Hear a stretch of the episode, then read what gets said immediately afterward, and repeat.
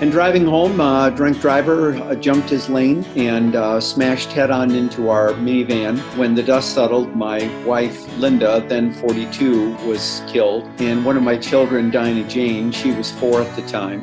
Mm. And my mother, who was visiting us for the weekend, also died in the accident. Uh, her name was Grace, and she was 75. Our much of our identity is shaped around things that are very fragile and fleeting. I think that the greatest danger people face is not the initial loss, whatever it happens to be, but the long term consequences that are based more on the choices that they make.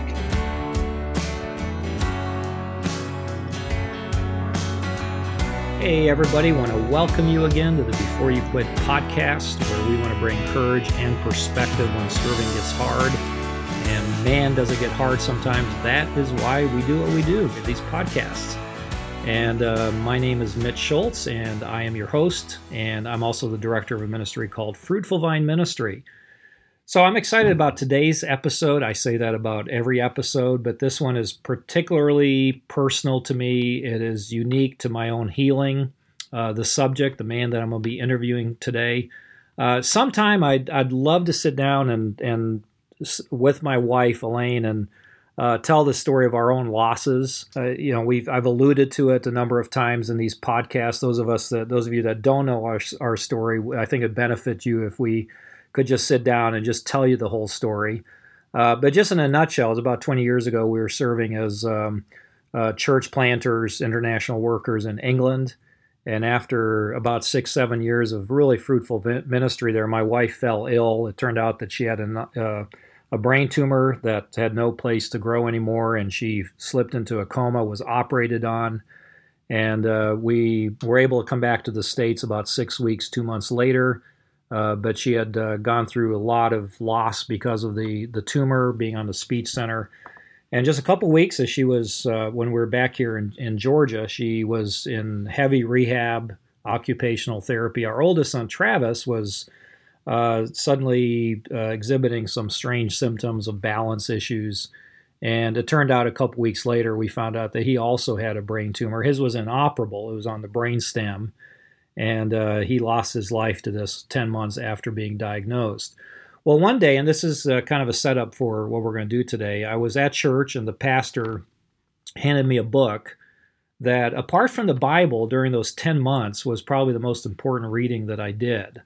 Um, in fact, it helped me to throw out some anchors, and every time they landed on solid ground. And that book was called A Grace Disguise It had just been published, I think, a couple years before that by Gerald Sittser.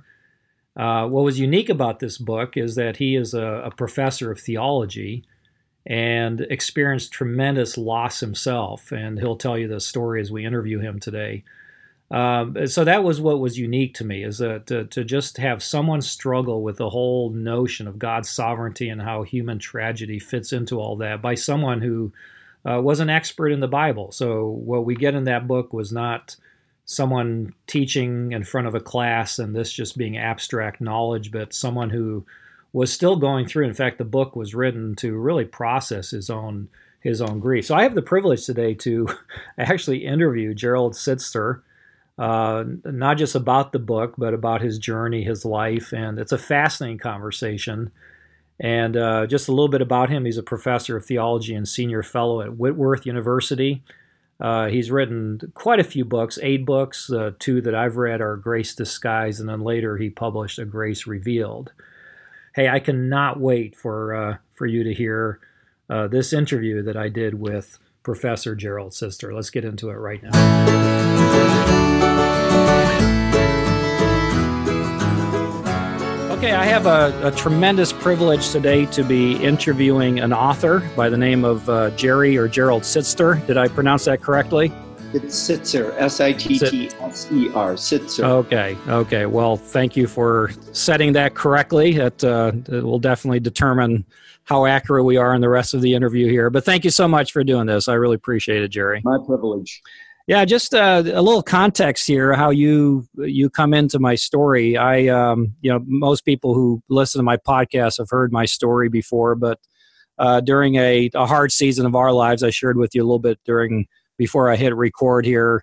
of uh, my wife having brain cancer when we were living in England back in '99, and just shortly after that, my my son had brain cancer, and he struggled through that for ten months, and ended up as my wife was improving, uh, working really hard at regaining her speech and her cognitive abilities and uh, just her bearings. And in fact, it was later that it overwhelmed me that here was a mother who was not able to really significantly interact or nurture her son who was passing away. Yeah. Um, it's interesting that that hit me uh, sometime later. Um, but it was during the halfway through the 10 months of his uh, his crisis, he had had radiation treatment and had a, a little period of improvements Uh, someone handed me a book, and I, I don't remember who it was, but it was by someone I'd never heard of before. The title of the book was A Grace Disguised and I have uh, I have read that book three or four times since. I have recommended to people who uh, who have been going through a hard time, and you are the author of that book. So thank you for uh, putting your story into the form of a book. And uh, I'm just one guy of many I know who've been significantly impacted by it. So thank you. And thank you tell us a little bit about uh, uh, let me let me uh, this is something that's fascinating to me about about that book you are uh, a professor uh, of uh, biblical studies is that correct church history church history. Okay and you are what university are you at? To give us a little context. Whitworth university in spokane washington. Okay and uh, you you had a hard experience yourself, and uh, you you wrote this book. I mean, what I appreciated about it is written from an academic an academic who was experiencing a personal crisis, and uh, so your your struggle with your theology uh, really resonated with mine yeah. and uh, you know someone who's experiencing severe pain having to think theologically and try to process that in the grid of what you believe. Yeah. Uh, so that again that's the fascinating context of me. But t- yeah tell us your story. Well i was uh, married at the time and uh, we had four children. We had uh, fairly recently moved uh, from chicago to spokane. I got my phd at the university of chicago and uh, after having served as a pastor for 10 years. And then I moved out here to resume or assume a position uh, teaching theology at Whitworth University. And my wife, Linda, was a homeschooler, and she had just completed um, a unit on uh, Native American cultures as part of the curriculum. It was only the two oldest because my kids at the time were eight, six, four and two, so only the two oldest were in school. And we did a field trip and uh, went to uh, a powwow and met with tribal chiefs. And uh, interestingly enough, one of the topics of conversation was uh, the problem of alcohol mm. at this particular tribe, and really a, a problem that uh, seems to affect most tribes in the United States, and, and just the nature of the brokenness of sure. those cultures. And driving home, uh, drunk driver uh, jumped his lane um, and uh, smashed head on into our minivan. And uh, when the dust settled, my wife, Linda, then 42, was killed. And one of my children, Diana Jane, she was four at the time. Mm. And my mother, who was visiting us for the weekend, also died in the accident. Uh, her name was Grace, and she was 75. Um, my other children were injured. One seriously, John. He was two at the time, and he eventually spent uh, several weeks in traction and then three months in a body cast. But he's since recovered. He's six one and athletic and married and has two kids now. So he's doing just fine. Uh, but um, it was really difficult to adjust to that catastrophic. What, what year? What year was that, Jerry? Nin- 1991, September 27, 1991. Mm, mm. Now, were you in the car with them or following them? All, all seven of us were together. We're in the car. And the line mm. between the living and the dead was very clear, Mitch. It was quite mysterious to me. I mean, we were hit head on. I have no rational explanation why some people lived and some people died. And I'll tell you, I turned that over in my mind for a long, long time. You know how mm. this works is when something happens that you don't want, you keep going over it. You work that ground until it's as fine as dust mm-hmm. because you simply don't want it to be true. Yeah. And so you reimagine how you could change the day or control your circumstances so it what wouldn't be true. But the fact is, it was. Yeah, and and so I was assigned the responsibility of raising a Sure. very traumatized eight-year-old and six-year-old and two-year-old in the wake of that accident. Yeah, yeah. Well, you were asking me before we hit record a little bit about my story, and you asked a, a, a very perceptive question, one that I've been asked a lot, never been able to answer it. Uh, you know, with with two of my family members having brain cancer, brain tumor, serious injuries uh, to the brain or trauma to the brain within several months. Uh, you know what? And you were you were looking more for was there anything in the context where we lived in England that might have caused that? And th- there's there's no way of knowing. You know, there's no way of ex- Mhm. and and there's that that spiritual layer too where we try to make sense of things you know we try first to explain things away uh, rationally of course in your case someone drank was drunk was careless and there's that tragedy but you're still left with uh, you know uh, uh, definitely a conviction of god's sovereignty and how this all fits in there and that that's a big part of your book i'll be quoting a few things that i highlighted from your book and revisited recently uh, but let me, what, where were you in the process of, of recovery, of healing uh, when you wrote this book? Uh, what, what led up to writing the book? Yeah, it's interesting you would say, where were you in the process of recovery and healing? I've been in the process now for 27 plus years. I can imagine. So one yeah. of the things I've I've learned in in, in uh, this whole journey is that you don't get over, you grow into.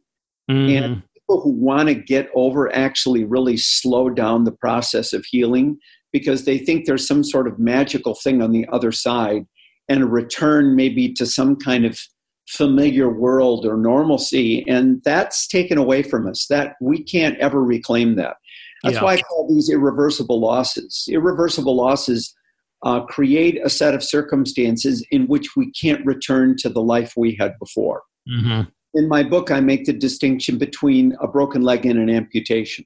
Yes. And you, your experience and mine, and of course, uh, experience of many listeners, is an amputation, not a broken leg. Mhm. It creates a whole new set of circumstances in which we have to live out our lives. So I can honestly say I haven't really recovered. I've grown. I haven't gotten over something. I've really grown into it. So I wear it now more comfortably than I did Mhm. before. Now, back to your question. So I had a good, uh, a close circle of friends here who um, kind of walked with me through this journey. A, a small group of men surrounded me right after the accident. And believe it or not, we're still meeting together 27 plus years That later. is amazing. Wonderful. And you know, of course, now I mean, they're I, uh, one of my best friends lost his wife three and a half years ago. In fact, Julie plays a role in the book that I wrote. She Mm. became John's caretaker, and she died of cancer three and a half years ago. So uh, lots of life has been lived between now and then, and some of those friends began to agitate a little bit and say, "Your perspective is really fresh."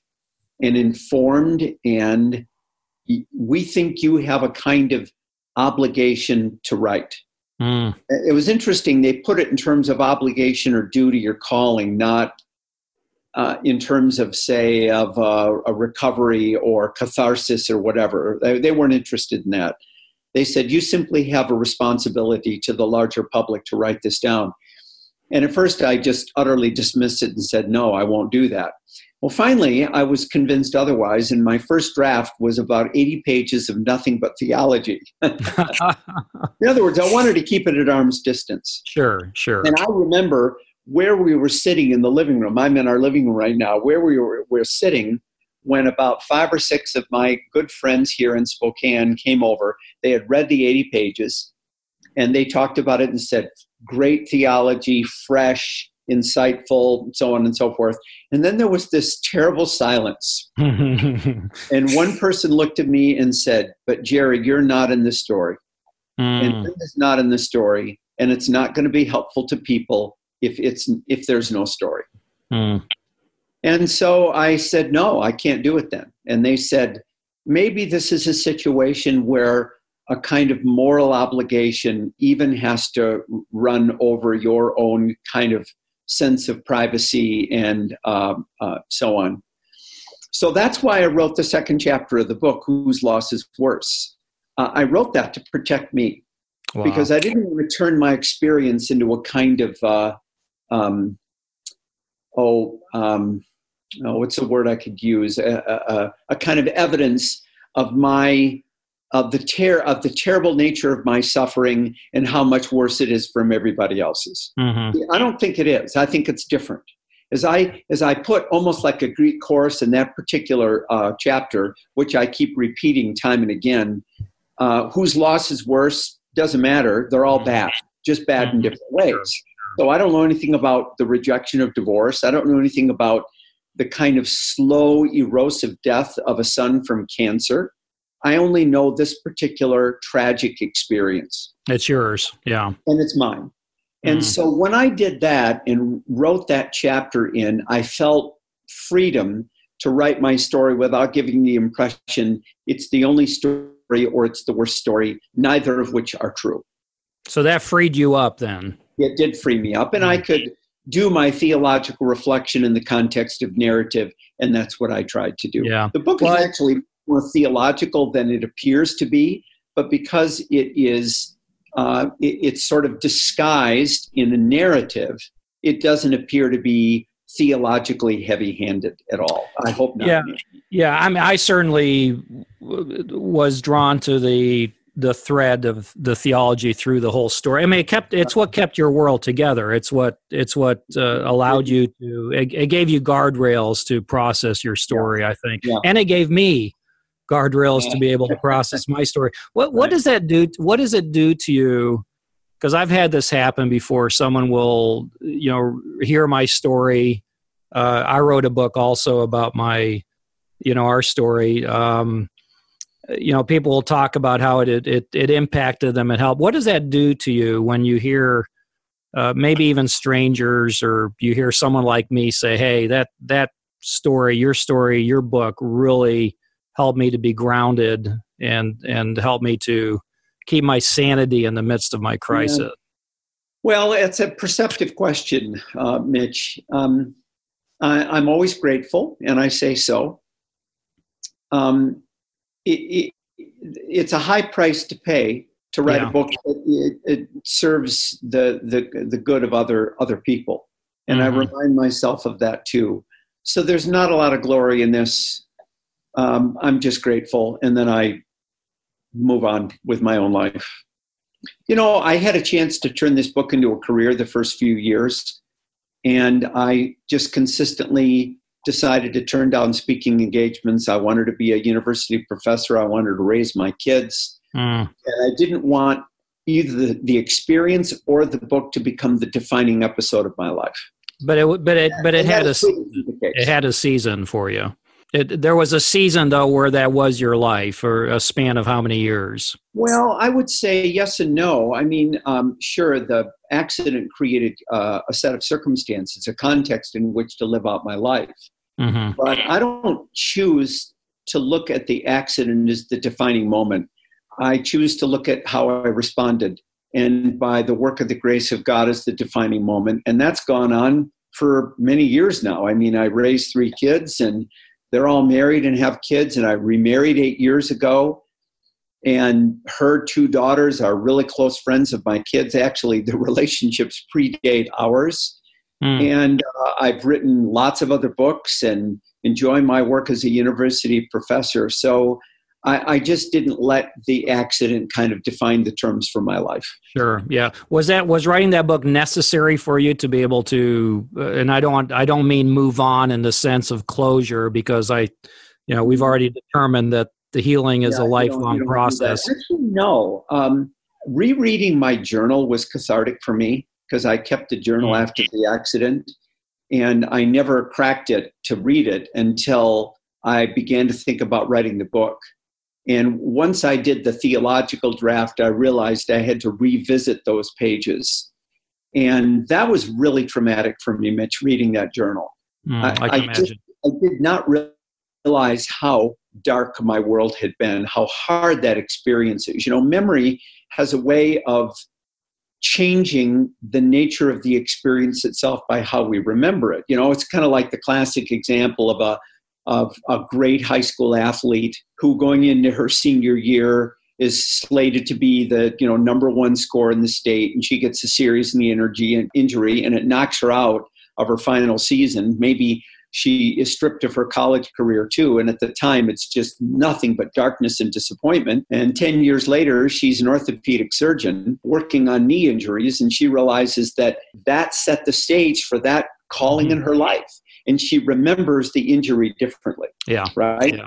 Well, that's kind of what happened to me too. So I read the journal, took notes on it, burned the journal. I just could not, I had to mm. let that go and wrote the book not so much as a catharsis, but as a sense of obligation.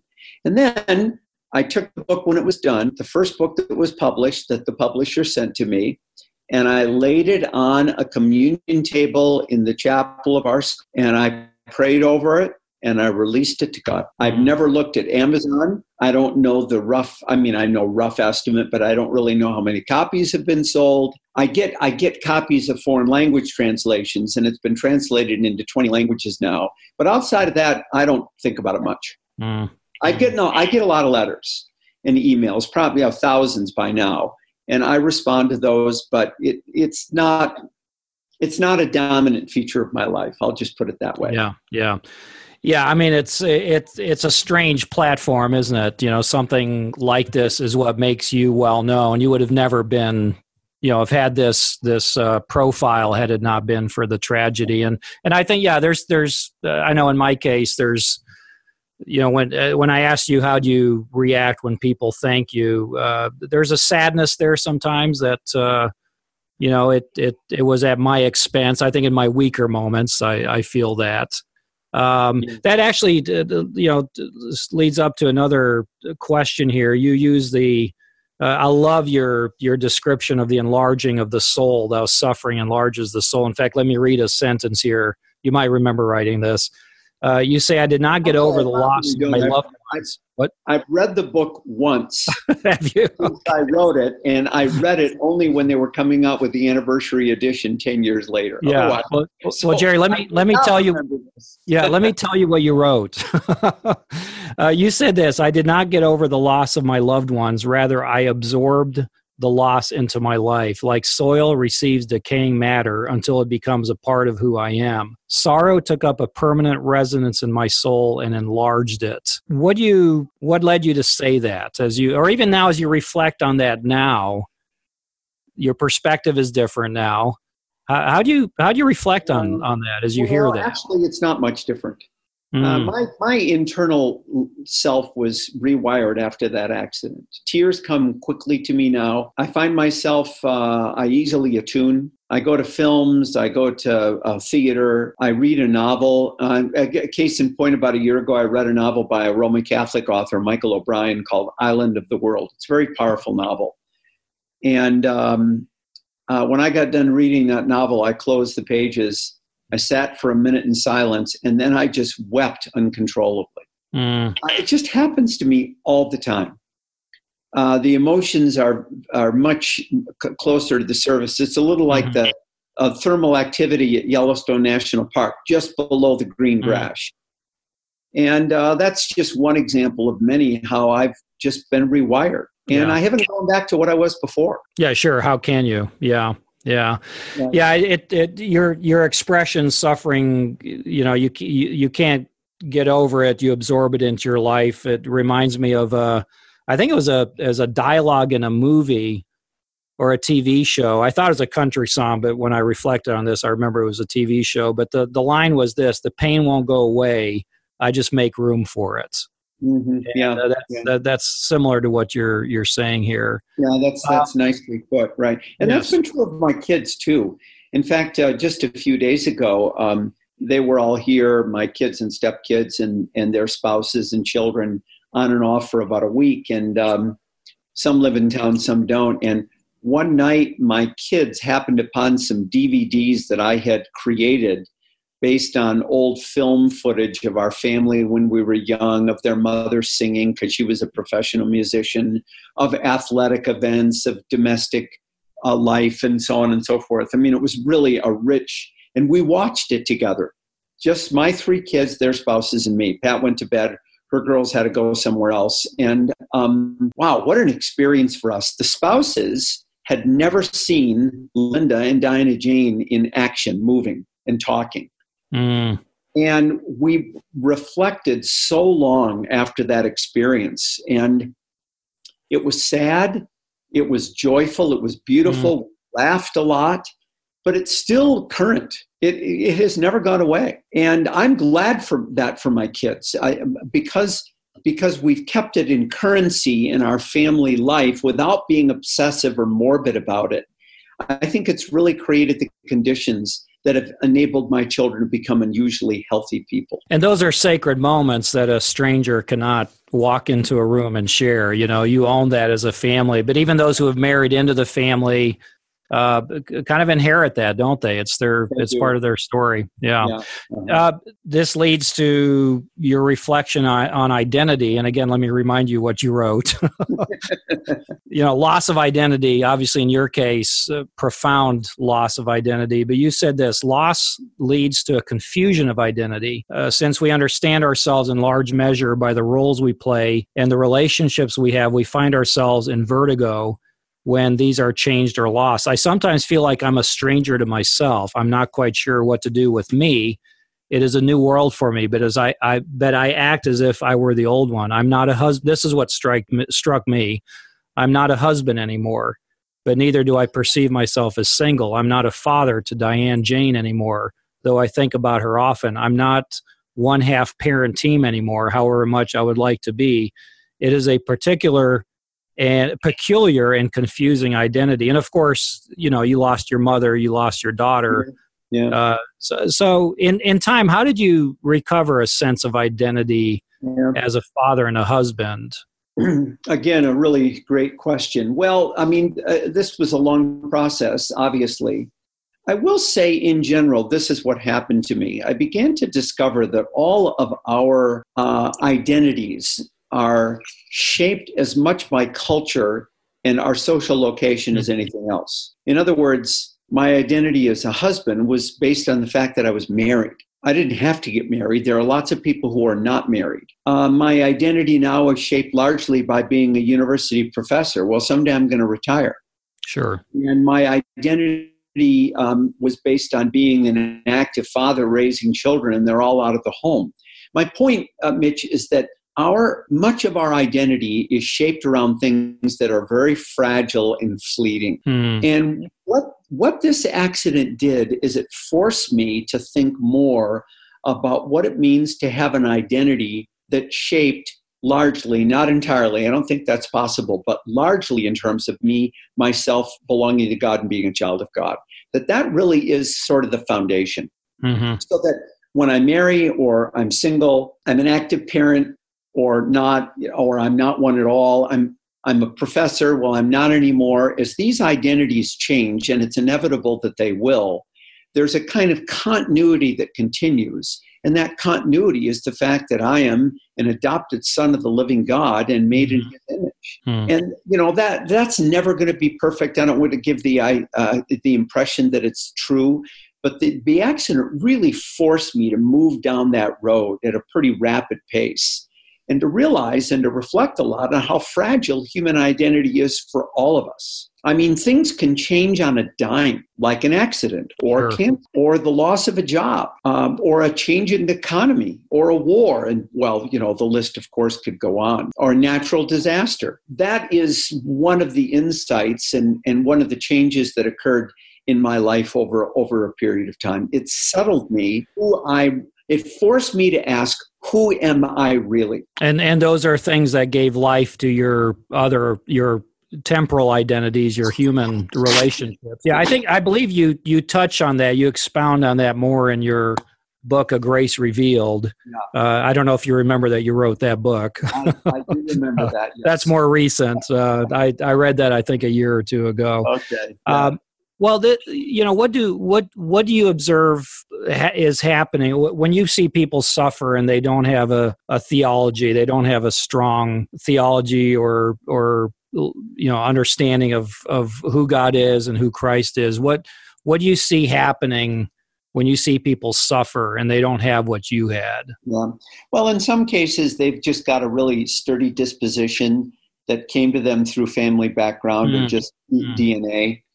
And uh, I know some people that believing or not believing, they can bounce back pretty quickly and quote move on with their lives. Now, I yeah. think they miss a lot of opportunity in the meantime, but sure. at least they survive and, and remarry or do whatever they need to do to make life work for themselves. Uh, I think that's the minority, not the majority of people. In, in, my experience, and of course, you know, I've gotten so much mail and e- email and phone calls over the years that it's a pretty large aggregate of of, um, of examples of anecdotal evidence. But I think that the greatest danger people face is not the initial loss, whatever it happens to be, but the long term consequences that are based more on the choices that they make. Mm. I call I call it this that we run the risk of what I call the second death. So the first death uh, creates this this explosion of what I call primary emotions, loss, loneliness. Uh, well, loss even more than loneliness, anger, confusion, uh, those kinds of things. You know, the things that you can't not feel they're just automatic. It's kind mm. of like uh, you know striking your knee when you're at the doctor. You're going to get a reaction right away. Um, the, the, the secondary emotions are the things that kick in when you're unwilling or incapable of addressing those primary emotions and doing the real work of healing. And the greater risk is the, to, in, in, those. For example, self pity where you think your experience is worse than everybody else, sure, not yeah. different but worse, or bitterness or revenge or uh, those kinds of things. And I have found over the years that those those are the things that lead to real self destruction, and they're based more on a person's choice to how they respond to their uh, uh, unchosen circumstances rather than the circumstances themselves. I will add, Mitch, that one of the things that makes it a lot harder is for that small segment of the population that deals with serious mental health issues. Whenever there's a loss there, it really compounds the problem and requires probably medication, long term therapy, some other things, because they bring to the experience um, some pretty significant mental health issues. Yeah, well, that that's good. I, I appreciate your reflection on that. Um, your your view of God's sovereignty, you know, no doubt changed significantly. Uh, it, it, didn't change, maybe grew uh, your understanding of who God is, and you do you do talk about that in your book. Uh, describe that a little bit. Well, I come from a reformed background, so the sovereignty of God has always loomed large mm-hmm. in uh, my understanding of the of the Christian life. And there are some strengths to that because it does give you an assurance that God is sort of in control. Uh, but when his control seems to be out of control, it, mm-hmm. it, it, it goes down hard. It's really difficult then because it gives the impression that God is simply mean. He wields his authority in a way that seems to be unkind and cold and cruel. And I think what helped me understand the sovereignty of God in a way that was pastorally rich and redemptive for me was a kind of rediscovery of the power of the incarnation. That we mm. really under, have to understand the nature of God, including God's sovereignty, through the incarnation. Because when we look at the face of Jesus Christ, mm. we see all of God, not just some of God all of God. You know, the church fathers in the third and fourth century said that the incarnation was not kind of provisional. So God gives us a little glimpse of who he is, but there's a God behind the God that's hidden from us. No, when we see Jesus Christ, we see God. And when, when I began to meditate on that and saw God in the face of Christ, it changed my perspective on the sovereignty of God. I saw it as less cold and cruel, uh, but more as uh, a promise or an assurance that God is in this story. God is going to work it out redemptively. God does not zap people or cause suffering. Somehow God is in all of it. A good example. Uh, I, didn't put this in the book, but I, I had a conversation with a really fine novelist. Uh, oh, maybe uh, 10 years ago or so. He wrote A Peace Like a River. Leif Enger is his name. He's written some other novels. He's a wonderful Christian man. And uh, we were having coffee together, and I said, Well, are you working on any other novels right now? And he said, Well, as a matter of fact, I am. Uh, and then he put it this way I'm just getting to know the characters. and one of them is starting to really bother me. He's hmm. going to cause me trouble. And I said, Wait a minute, wait a minute. You're writing this novel. You, that doesn't make any sense. You're making up these characters. Yeah, that's right. You're creating yeah. them. No, it doesn't work that way. Is that the author creates characters that develop a kind of life of their own. Mm-hmm. And what happens is the author and the characters develop a kind of relationship. And though the story is mine, the story at the same time, mm. at a different level, is also is also theirs. Yeah. Well, you know, you think about the incarnation, it's like God is the author of the of the whole human story, decided to step out of that role as an author and write himself in as a character in the story itself in such a way that the character didn't know it and had to figure it out. When Jesus was two, he didn't know what he knew when he was 12. Yeah. And when he was 12, he didn't know what he knew when he was 30. He had to learn that stuff. He learned obedience through what he suffered, as the book of Hebrews says. And when I began to ponder this, it just blew my mind, Mitch. Honestly, it just changed the game entirely for me, and I found peace in it. It's a wonderful, wonderful perspective. Uh, you you you write this in in the book in relationship to that. You say even even human freedom then becomes a dimension of God's sovereignty. Yeah as if God were a novelist who had invented characters so real that the decisions they make are genuinely their decisions. Mm-hmm. And I remember that uh, that sentence uh, definitely stood out to me. Yeah, I love your reference to the, so- the, the understanding the sovereignty of God in light of Christ's suffering. It reminds me of as you were talking, I, I, I would flub it up if I try to remember it or cite it by memory. Um, the the pressure would uh, make me forget the the lines. But Hebrews 12, 1 and 2, we're, we're to uh, in a sense, consider the, you know, re- realize there are cloud of witnesses who have gone through what we go through. Chapter 11, no doubt, talks about that and the motivations to, you know, put aside things that hinder, sins that entangle us so that we can run with perseverance. But the, the key thing where our attention is to be is on Christ. Let us fix our eyes on Jesus, the author and perfecter of our faith, who, for here's his example to us uh, who for the joy set before him endured the cross, scorning its shame, and then sat down at the right hand of the throne of God. And then consider him who endured such opposition from sinful men, so that you will not grow weary and lose heart. I, I really appreciate I really appreciate you reflecting on the sovereignty of God in light of Christ's in our incarnation. It uh, it it helps us. It encourages. we don't make sense of it all. It's still a mystery. No, it's but there's comfort. We can lean into that quite uh, quite profoundly. Yeah. Yeah. Um, in closing, uh, a lot of the listeners are pastors, church leaders, and then I, I, yeah. So a lot, a lot of our uh, the listeners are either pastors, church leaders, or I, I refer as people who love the church. Uh, mm-hmm. Uh, so they're not just people in ministry, but people who love ministry, support the pastor, love the pastor, and what what the pastor does, what he goes through. Uh, in closing, what would you say to the pastor who is preaching to people Sunday after Sunday, who are experiencing again pain is relative? Someone who's going through a financial burden that's as heavy a load on them as what you and I went through. Oh, Absolutely. Uh, it's it's it's their reality. Uh, what would you encourage in light of our conversation here today? What would you encourage and, and say to them in closing? Well, as it comes to their regular preaching or teaching ministry, just to be faithful to the Bible and uh, uh, cover the whole right on. a three year period of time.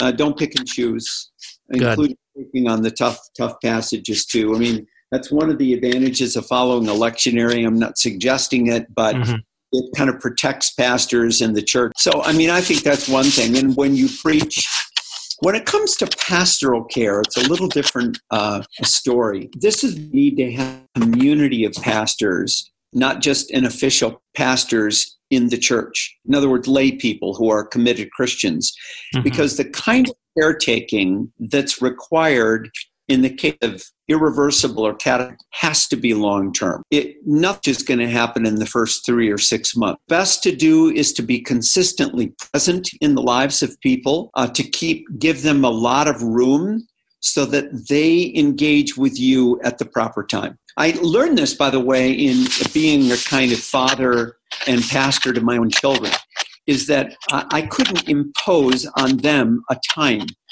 um, in which they were going to work this thing out. I had to be sensitive to and attentive to the cues that they gave. And that has continued to this day. So, case in point, just a few months ago, I was in Seattle uh, welcoming a second grandson into the world of my my youngest John. He's 29, and um, he, his older son is two years old. And we were sitting on the back porch, and he looked at me and said, "You know, Dad, Peter was about the age that I was when Mom died." And he wow. said, "I watch I watch Peter with his mother, and I see how much he's receiving and absorbing of her." even mm-hmm. though if she were to die today, he wouldn't would not remember. Yeah. Wow. I got so much of mom, and I'm discovering this in watching Peter with his mother. Now that's 27 years later. What you have to do is kind of create the space for people and then be sensitive to the cues when they're ready to do the work rather than to impose bromides and cute little phrases and and and um, uh, answers that aren't going to lodge. They're not going to grab hold, rather than a whole lot of people for only the first three months. Yeah, I love that. I love that. It's not just preaching the word, but but living it out amongst people. And yeah, it's, it strikes me having uh, stopped pastoring a church several years ago how we we forget that the people we're ministering to week after week have been living a, a whole week without us, apart from the church yeah. And they've been going through a lot of experiences. And sometimes we forget that and we, we relate to them as though they're here to serve us. You know, they're here to serve our ministries. But if we're walking with them, involved in their lives, we're going to know, uh, as, as you said, I love, I, I'm very committed to expository preaching and letting the Bible speak for itself. And when you're with people, you know how that word's going to address their their everyday lives. And the Holy uh, Spirit will address will address them in the way that is most fitting. Amen. Yeah. It might, be, it might not be your way. The Holy Spirit is always the bridge between the pastor and the people. Yeah. Uh, yeah. Addition, obviously, to the Word of God. There's a story said there was a, a former student lost a, a seven year old in a tragic boating accident. And oh, they suffered just unspeakably. And, you know, I wouldn't see them every week, but I saw them pretty consistently over a long period of time. So I was the one who eventually went up with them to the camp where this uh, son of theirs died for the first time after it had happened, maybe two years later. And again, it's long haul. Mm. And that can't do for a lot of people. Long haul. Well, good, uh, good last word, Jerry. Thank you so much. This has been again encouraging to me. Great to meet you. Uh, I, I was telling people today that I was going to be talking to one of my favorite authors. No, uh, so thank you for taking the time to to do this. I, I really appreciate it. Thank you so much. I, w- I wish you well. You're doing you do good work here, and I thank you. Thank you, Jerry. Appreciate that. Thank you. Well, there you have it. I hope that was an encouraging uh, message for you. Uh, thank you again for listening to this Before You Quit podcast. If you have any questions or anything you want to share, please email me at mitch at beforeyouquit.us. Love to hear from you. It's always exciting to me when I get feedback on these podcasts. Uh, the one that I did a couple weeks ago on the tragedy um, a story by Bob Harner about his uh, loss of his wife and son to the flood here at Toccoa Falls College. I was overwhelmed by the response. So thank you so much for letting me know how much uh, that podcast, as well as the others, have been impacting your, your life. So until next time, uh, stay encouraged and remember what we're told in 1 Corinthians 15 57 through 58. But thanks be to God, He gives us the victory through our Lord Jesus Christ. Therefore, my dear brothers and sisters, stand firm. Let nothing move you. Always give yourselves fully to the work of the Lord because you know that your labor in the Lord is not in vain. So until next time, stay encouraged.